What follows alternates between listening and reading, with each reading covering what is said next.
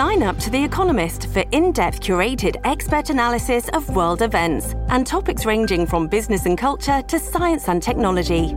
You'll get the weekly digital edition, online only articles, curated newsletters on politics, the markets, science, culture, and China, and full access to The Economist Podcast Plus. The Economist is independent journalism for independent thinking. Go to economist.com and get your first month free. Welcome to the New Books Network. Welcome back to the New Books and Military History podcast on the New Books Network. This is your host, Bob Wintermute. Having the opportunity to chat with historians and authors about their work is a real privilege for us here at New Books and Military History. And this episode is certainly no exception to that. We're very fortunate to be able to talk with Daniel Todman about his recent book, Britain's War, A New World, 1942 to 1947, published by Oxford University Press earlier this year. Together with the preceding volume, Britain's War into Battle, 1937 to 1941, the two books offer a complete and all encompassing history of the Second World War and the events immediately preceding and following it, and how they affected Great Britain's place in the world. Dan Todman is Professor of Modern History at Queen Mary, University of London. The aforementioned first volume of Britain's War was shortlisted in 2016 for the Longman History Today Prize. He is also the editor of Lord Alanbrooke's War Diaries, 1939 to 1945, and received the Times Young Academic Author of the Year Award in 2005 for his book, The Great War Myth and Memory. Dan Todman, welcome to New Books in Military History. Thanks, Bob. Okay, well, it may seem trivial in the face of such an accomplishment, but I do like to open our interviews with authors by asking how they came to their projects. What in particular prompted you to consider taking on this type of undertaking? And more specific to this series, how do you even begin to conceptualize undertaking the task of researching and organizing this project? Oh, that's a that's a great question, Bob. Not a trivial one. Um, so, I mean, I think that uh, in lots of ways, I'd grown up with the Second World War. Both my families, so both my my mum's family and my dad's family, were affected by it. My father's parents met when they were uh, both in the British Army. My granddad taught my grandmother to drive uh, in an army truck, and on the other side, my uh, my mum's dad uh, was a territorial army soldier. He joined up just before uh, Kristallnacht in 1938, uh, was called up, mobilized on the outbreak of war, and was then uh, away mostly in Egypt for the whole war. And it was the most the most interesting thing I think that had ever happened to him. So an awful lot of the times when I met him over my childhood, he had stories to tell about his war. He was uh, a mechanic, um, someone who'd worked for London Transport repairing buses. So he had, in lots of ways, a good war. He didn't see combat. I think he was only felt really in physical danger uh, once throughout his whole war experience. But it had obviously been something that shaped him profoundly. The only chance, really, that someone from his background, you know, a working class lad from East London, uh, would have got to travel outside the UK to see all these, what were to him incredibly exotic places. And so I grew up with those stories and it was things, something that I was interested in. Then I guess when I became a, a historian and I knew as an undergraduate that I wanted to be a professional historian, I became very interested in war memory that's really the root of the first book um, about how the First World War was remembered in British history. And understanding how wars were remembered meant understanding something that had happened, uh, what happened in the first place. So I became a historian of war, not just of memory. And then it was a sort of natural progression on from the First to the Second World War.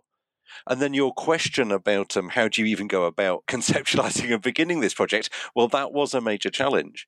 And I think there are two parts to it, actually. One is trying to get your head around the secondary literature that's already there. This is obviously uh, a topic where a huge amount has been written. Much of it uh, shaped by the the views of the authors and what a live event the Second World War remained in British culture for decades afterwards. But the other part is identifying those those places where there's a gap, an absence in the historiography. And uh, so I think these books are a mixture of trying to synthesize and knit together different bits of things that had already been written and trying to identify and try and um, address some of those gaps. And then the, I think the final point of that is, is sort of putting the jigsaw together. So one of the things I'm proudest of with both books is that they they knit together the the military, the social, the economic, and the political history of the war.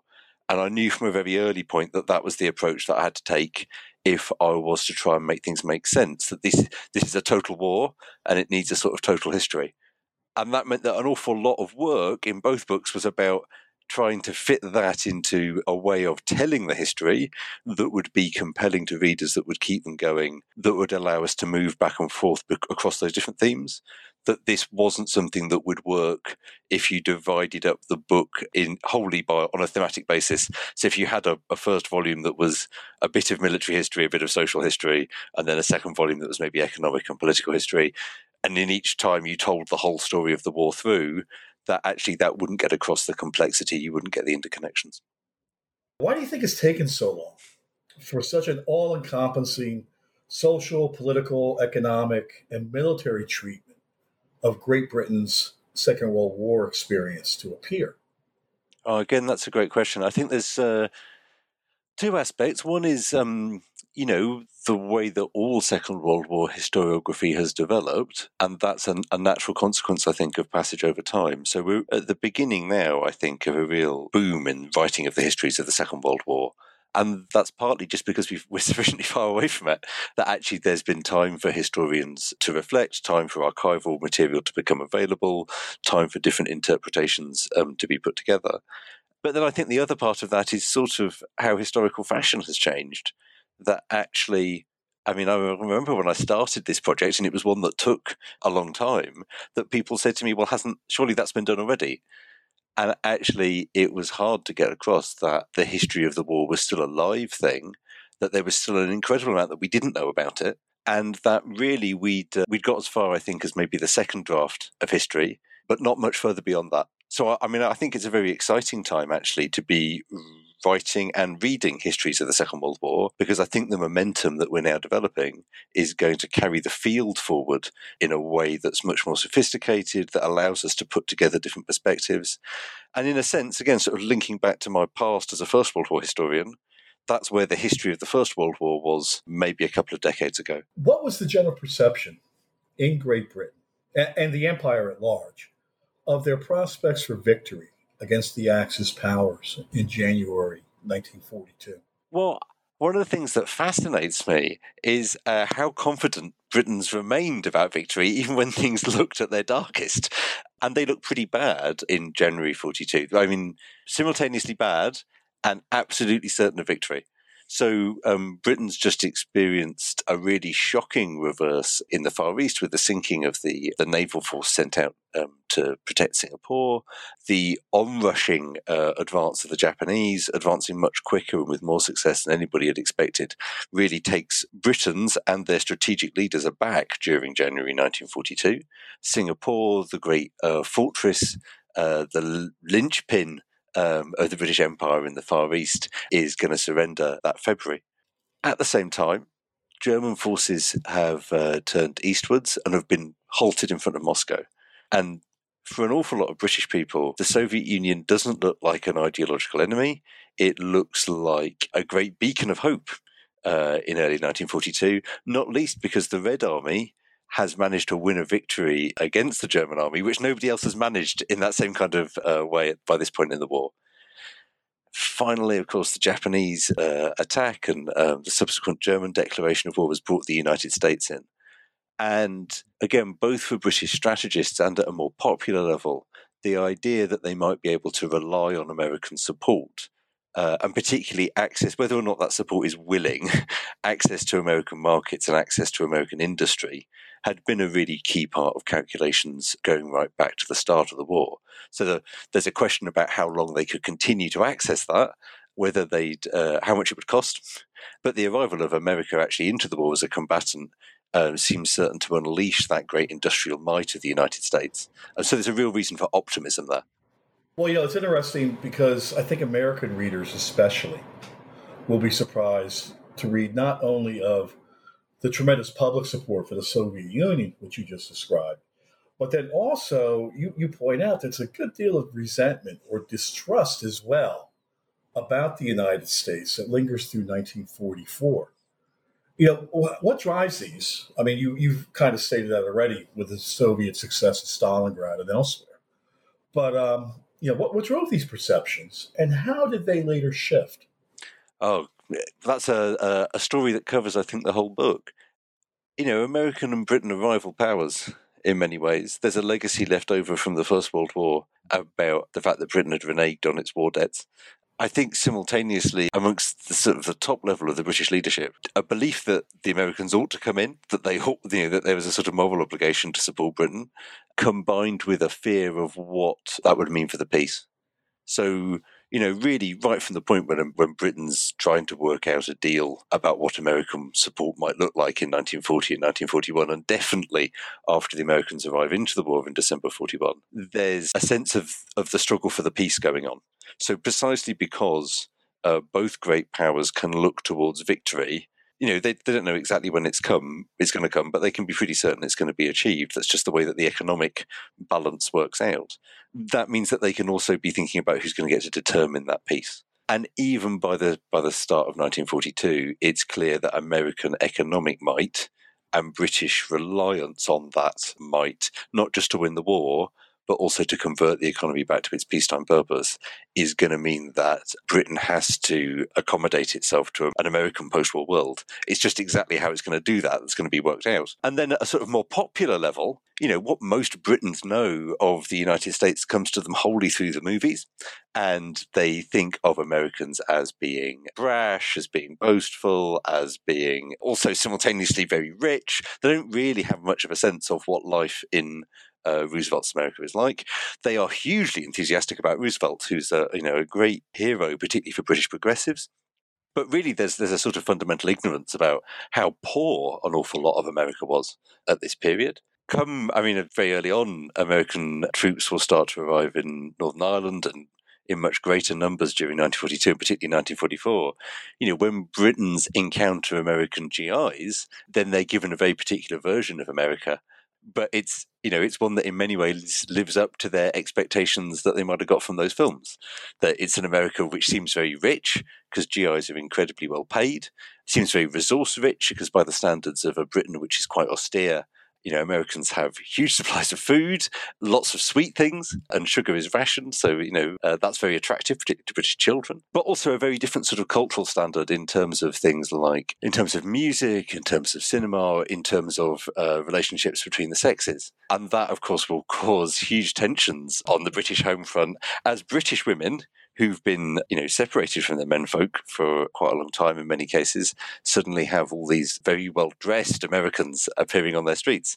I say well dressed because by um, British standards, you know, the standard GI's uniform has a for going on leave has a tie with it, so they all look like officers as far as British people are concerned. And we could compare that to the Soviet Union. Now, you know, again, you know, there's a pre-war fascination with the Soviet Union as a place which is building a new society under communism, which is maybe offering a version of a social organization which is different from a capitalism which in the 19, early 1930s in particular was seen perhaps to have failed, and yet a fear, particularly on the British right and among British conservatives, about what communism might mean.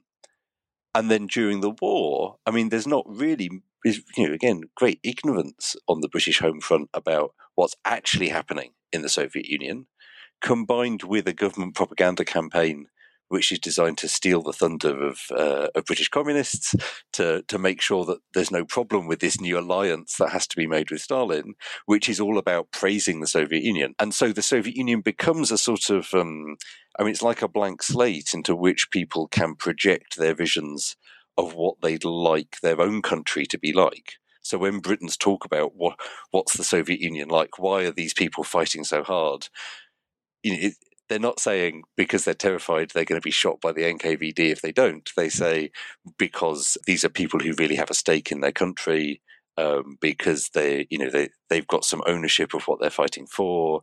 This is this is a meritocracy. It's much better than this old society that we've got, and I think that's very interesting because it also tells you something about how much uh, people are thinking forward, and we know in our, you know, we're getting a very uh, effective lesson at the moment in the way in which the experience of crisis encourages people to look to what might be beyond it. Hmm. And that's something I think you see during the war. So people are, are looking to the, the Britain that there might be afterwards. And that's part, of course, of the, the book's title, A New World.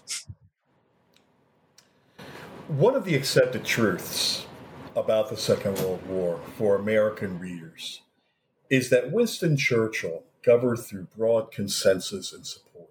You know, um, they portray him as a, or they see him as a very popular leader who had the full backing of the war cabinet. And I have to ask, is that really the case? uh,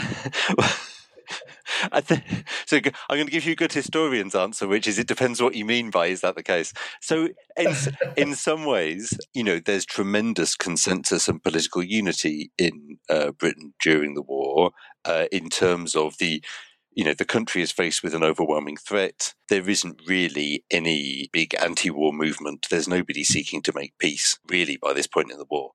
So to that extent, Churchill does have consensus and he's not seriously challenged. That doesn't mean that the members of the War Cabinet like him or that they're not looking to play their own advantage. I think he is, by 1942, immensely popular as a war leader. And that means that there's not a great advantage in displacing him. So I think 42 is the point where you know it's it's possible to imagine a challenge coming up against him or him being sort of persuaded. It would have to have been very forceful persuasion to resign in favour perhaps of a younger man.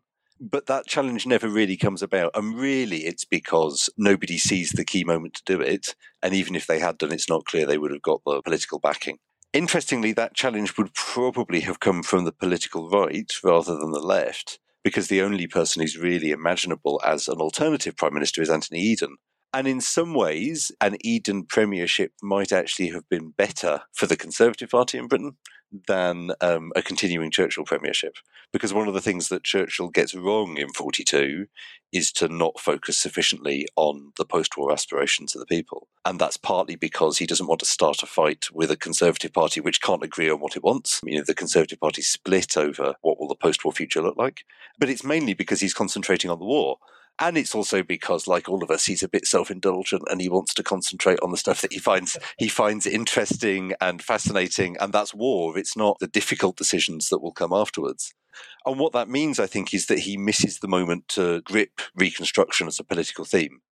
So it's very hard. If you look back to the previous war, Lloyd George, his his predecessor between 1916 and 1918, there's absolutely no way that Lloyd George in 1942 wouldn't have got ahead of every other politician in trying to sculpt a vision of what the post-war would look like and stamping his own seal on it. And Churchill doesn't do that. And what that means is that it's uh, it's possible for for the Labour Party to gain much more ground and much more public trust, actually, in terms of its stewardship of the post-war order. Yeah, one of your accomplishments here is restoring a place in the larger narrative for the Indian Army in the Second World War.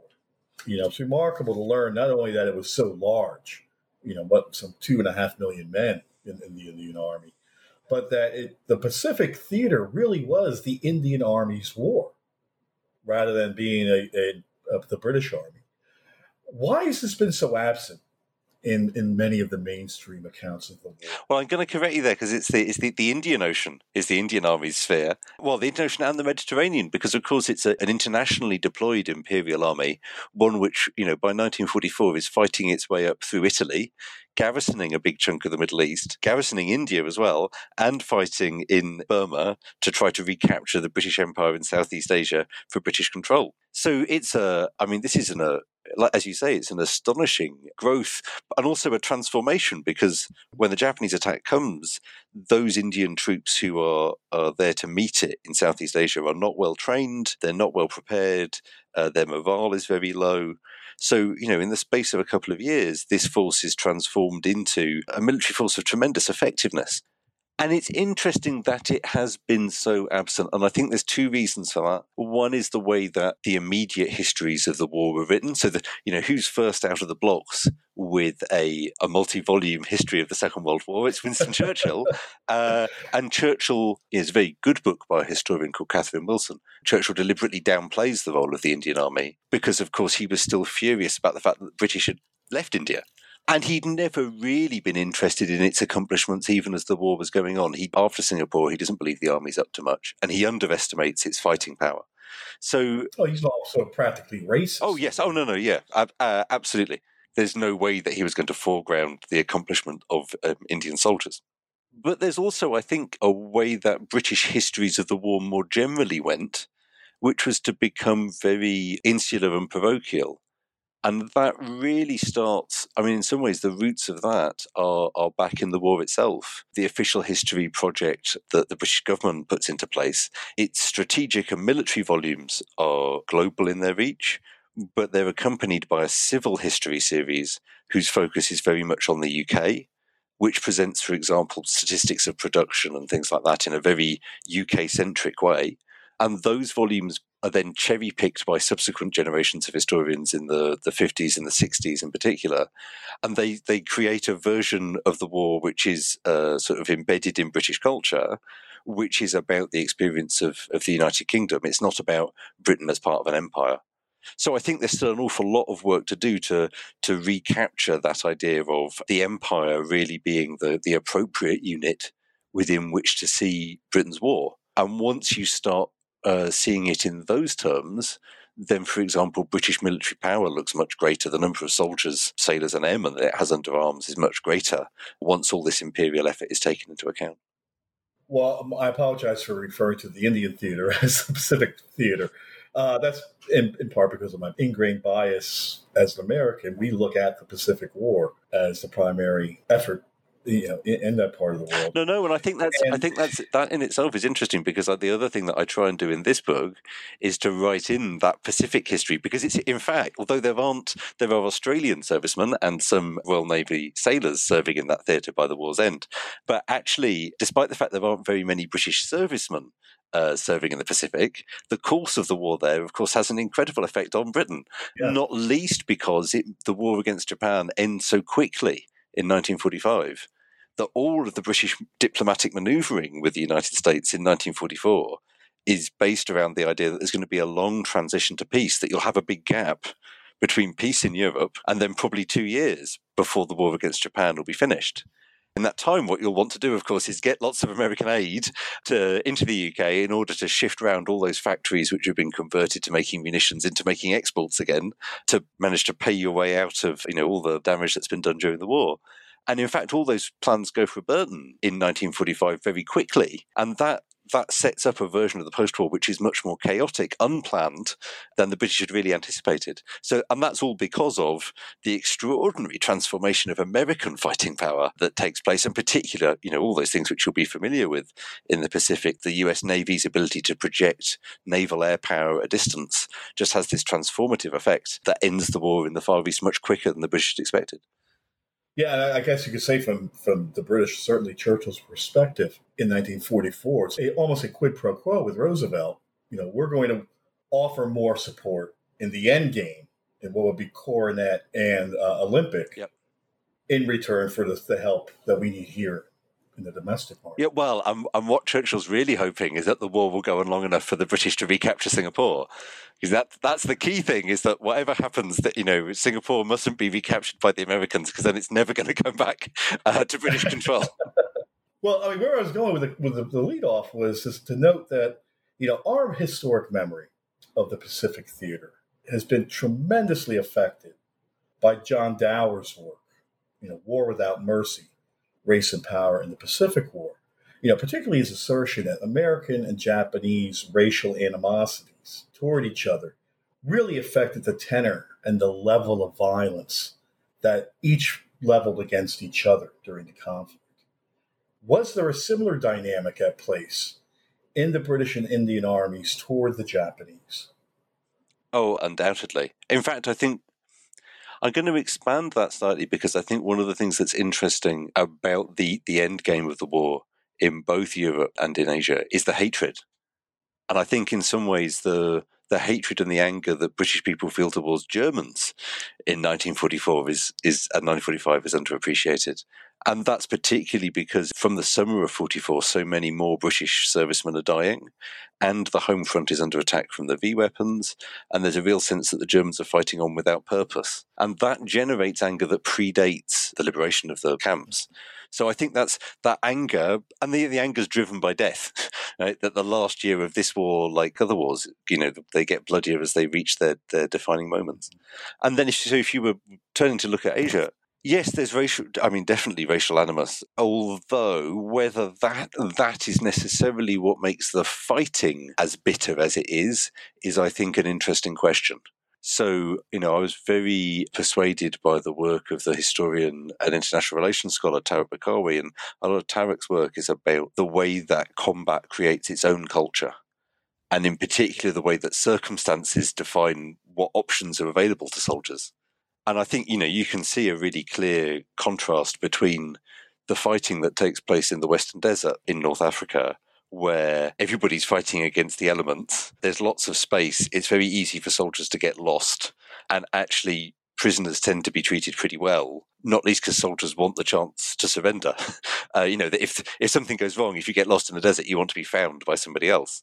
And that's too easily transferred, I think, into an idea that this was a noble war, or that the um, Germans or Italians in North Africa were, you know, were fighting something that was detached from the, the genocidal project that's taking place in Europe. And that's absolutely not true. But there's definitely something qualitatively different about the interactions between German and Italian and British Commonwealth troops in the desert from what's happening in the jungles of, of Burma. And part of the, the, intensity of that combat is about the circumstances in which soldiers find themselves in those jungles, that it's it's difficult to escape, that the sort of fighting that they're involved in often involves being surrounded with no way out, but also a sort of escalatory cycle of violence which confirms what they already believe.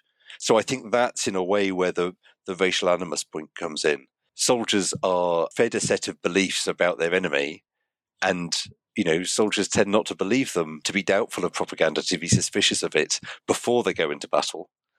But if then what happens is that prisoners don't surrender, for example, so ja- Japanese troops don't surrender and fight on even after they're wounded, that creates a dynamic in which British and Indian servicemen are, are very unlikely to give them the opportunity to surrender. That in turn makes it even less likely that Japanese soldiers will surrender. so both sides are sort of caught in this culture of war in which acts of extreme violence become the everyday. What was the general public's perception toward the combined bomber offensive? You know, we know something of Churchill's mixed views about Arthur Harris and his methods, but how did it stand with the British people? I think that their views are. I'm actually surprised well, I was going to say surprisingly sophisticated. They're sophisticated. and one of the things about people in the past is just like us, they're capable of holding more than one idea at the same time.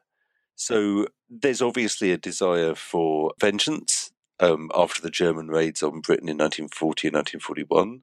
There's a tremendous desire for victory. There's a lot of involvement in the bomber offensive because they're happening from British bases, bomber commands using planes built in British factories, uh, and bombs filled in British factories as well. So I think there's a there is a sense of popular involvement, and the newspapers I think whip it up, but there's undoubtedly a section of the public which feels triumph and satisfaction when in 1943 they see pictures of devastated German cities.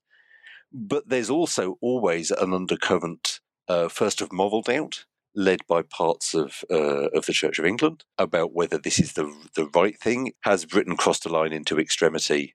Is the prosecution of total war a violation of the things that you ought to be fighting for? And you see that even earlier. I mean, even before the bomber offensive becomes effective, you see that, for example, in discussions of the naval blockade of occupied Europe. Mm. Is is this the right way to be fighting? But also, I think a sense of humanity and violated humanity that can come from people's own experience of being under the bombs and then seeing others attacked in the same way. And I think it's very interesting if you look at the Morale reports that are produced by the Home Intelligence part of the Ministry of Information. You know, these are documents which are not terribly challenging to the way that Britain fights uh, most of the time, but the, the information that they collected about popular attitudes has this top note of satisfaction. Oh, good, this is the right thing that's being done. But underneath it is always this layer of this is awful. This is something that isn't right you know, in the aftermath of the Dam Busters raid, there are people who talk about it being particularly bad to think about German civilians being drowned. And then I think, you know, some of my favourite quotations are those who, much like the rest of us, uh, when we're confronted with this sort of thing, don't want to think about it. So they say, "Don't make me think about it. I don't. I don't want to. I don't want to have my nose rubbed in. All, I know we've got to do all this awful stuff to win, but I don't want my nose rubbed in the fact we've got to do it." And I can't imagine, but help I think it's even made more complex by the ongoing of the V raids yep. through 44, 45, like you explained earlier. Well, no, absolutely, and I think that um, again, it's sort of it's puzzling when you if you were just to look at the bomb weight involved, the sort of the, the payloads, the V ones and V twos deliver such a tiny explosive weight against the UK compared to what just British forces are capable of doing then, let alone the combined offensive, which is, you know, just developing this colossal power in the summer of 44. And yet, there is something about being attacked by robot weapons from the sky which seems to violate norms. So, this is seen in Britain in the summer of 44 as being particularly outrageous that you're being attacked by weapons that don't have a human controller. And there's something, part of that is a sort of a sense of the uncanniness of these attacks, but also just how frightening they are that they arrive with little warning right the way through the day and the night. So it's that sense that you you you might be vulnerable anywhere and you've got to be frightened the whole time. While many American readers are going to come to this book with a strong disdain for Field Marshal Bernard Law Montgomery, they also will consider him to be Churchill's best choice for command of 21st Army Group. And indeed, going all the way back to the Eighth Army in, in North Africa. But the actual relationship between the two men was not that easy to pin down, though, was it? no, I mean, look, it's in some ways you've got two divas, right? That's the problem. um, so, you know, I think that Montgomery's genius, and Churchill recognizes that, is his understanding of the importance of morale and that he needs to build up his soldiers' morale in order to make sure that they can fight effectively. But part of the way that he does that is to create a mythos around himself about his genius, about his total control of every situation, and also his media presence. And I think there are definitely times, particularly ahead of the D Day landings, when Montgomery's touring around factories and forces in Britain, when Churchill undoubtedly gets a bit jealous of all the publicity uh, that's being afforded to him. And I think there's also, these are people who are both willing to have a, a fight, who are not necessarily emollient personalities, and they're very fortunate, both of them, that, that there's somebody interposing himself between them. Because I think you're absolutely right that Montgomery was the best choice available. I also think it was entirely within his personality set to potentially overstep the line and end up being sacked by Churchill. Fortunately, in the middle of them is Alan Brooke, the chief of the Imperial General Staff, who's, who's acting as a sort of cushion, who's protecting Montgomery and trying to constrain Churchill in all sorts of ways. And plus, it helps that Churchill really didn't have a good relationship with anybody who could be considered as an alternative. well, I think it's one of the things that I think is interesting is if, like Churchill, you seem to be talking a lot about all kinds of different things and be having sometimes erratic ideas, then often people underestimate you.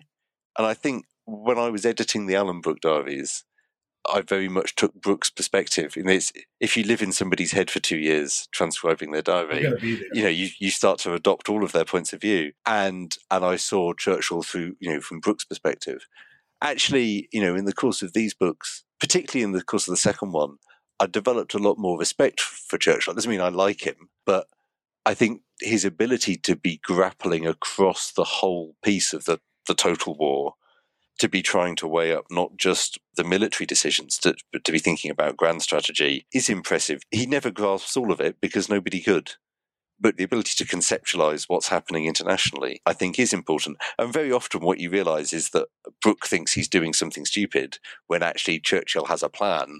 It might just not be a plan that fits terribly well with Brooke's view of the world. How serious was the manpower shortage after September 1944? I think one of the problems with manpower shortage is it makes it sound like there's nobody there's nobody left in the UK. And actually, I think the the problem is about the different things that Britain is trying to achieve uh, from 1944 onwards. It's trying simultaneously to fight the war to a conclusion in Europe and Asia, to keep large enough forces in battle that it can play a credible part in trying to define the peace, but also start to reconvert its economy and start thinking about what will the transition to peace look like. So, you know, the, if you totally reverse the situations and the Germans invade the UK, there's no shortage of men to be put in the army to fight them. But there's definitely a manpower problem for British armies around the world in 1944 in terms of just getting enough infantry recruits, uh, trained infantrymen through to keep their infantry battalions up to strength. And that, again, is partly to do with the planning that if the British had expected the war in Europe to go on as long as it did, they'd probably have uh, stuck more men into the infantry because those are the units that get chewed up quickest, where there's the biggest turnover in men, but which are also so important to holding ground, to still being able to play an effective part in offensive and defensive operations. And I mean, one of the reasons that that Indian army triumph in Burma in 44 and 45 is so impressive is that it is increasingly Indian because British infantry units are being worn down to such a degree that they're becoming less and less effective. Well, yeah, we come back to India, and of course, it's another feature of the war in India that's, I think, almost criminally absent from the narratives, which is the Bengal famine in 1943.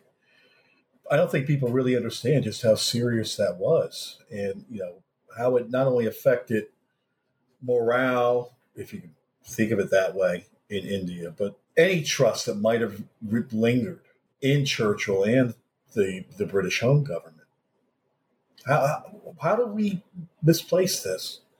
How, how do we lose this narrative? I mean, partly that's about global power structures. and those not only shape what happens at the time, they shape how the history is written afterwards. Partly it's because, I mean, the same racially determined hierarchies which determine who gets fed also determine who writes the history that's important for people in the UK and in America.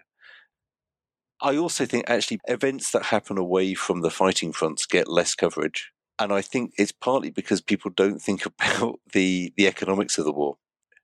I, you know, you write big books like this, and you, you, when you when you do the bit on economics, you often think, oh, is anybody going to read this, or are they going to skip to the next bit where there's some combat happening?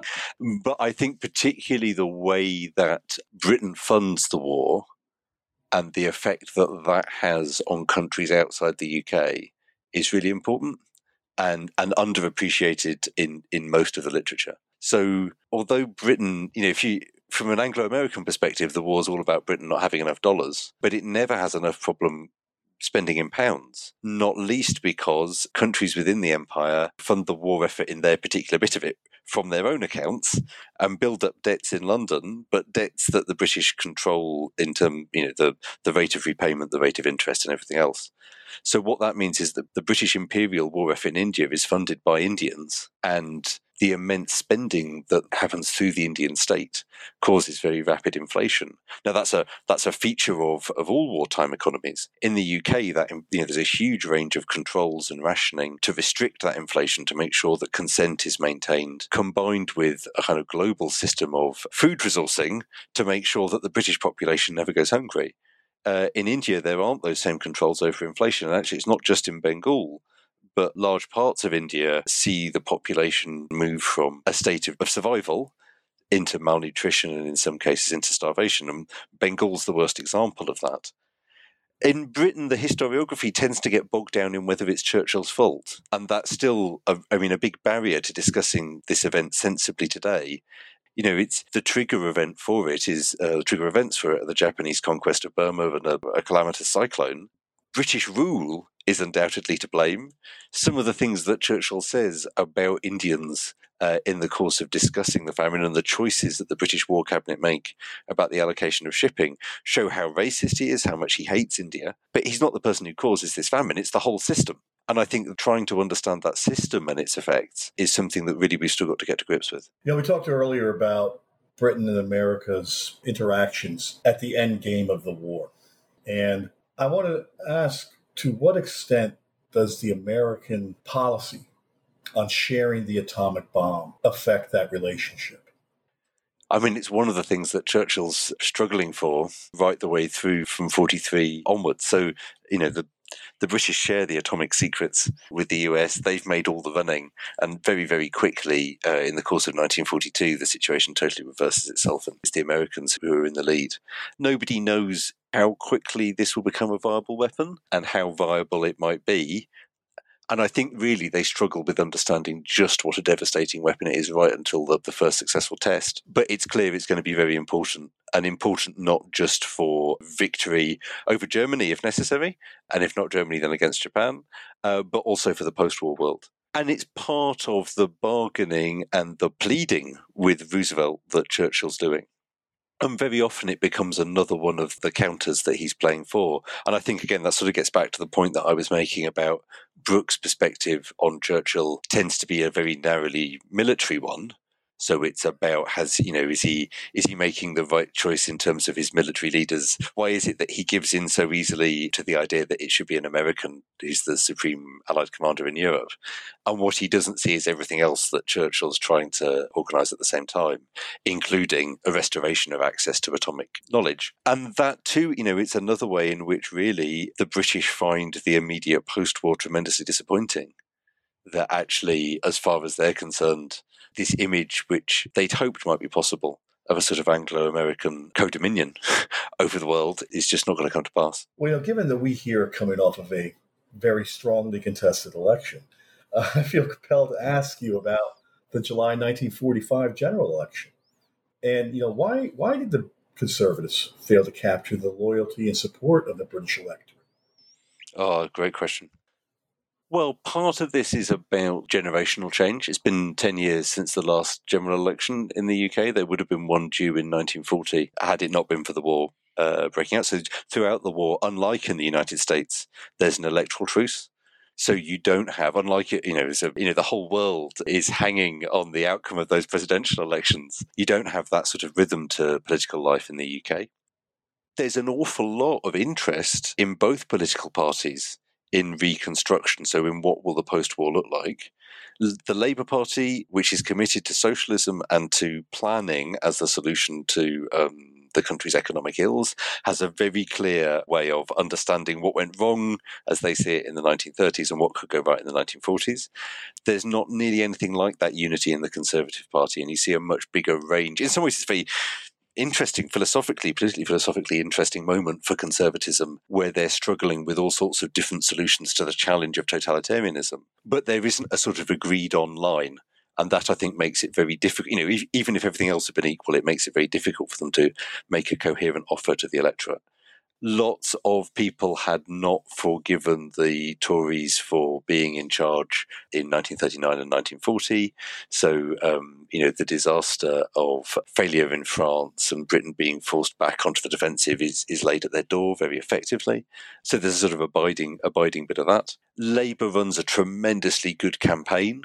Um, so it's a very modern campaign by the standards of the 1940s. It has exciting posters. It targets very clearly women. So, you know, women who traditionally voted Conservative are, although they don't come over wholly to supporting the Labour Party, are much more likely to vote Labour than they had been in 1945, not least because the Labour Party asks them to vote for their absent husbands and sons. So there's this idea that those fighting um, deserve a better peace.